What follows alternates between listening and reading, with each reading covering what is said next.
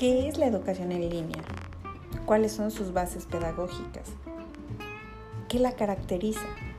¿Qué es un entorno virtual de aprendizaje y cómo se traslada este en las plataformas virtuales? ¿Qué herramientas encuentras en ellas?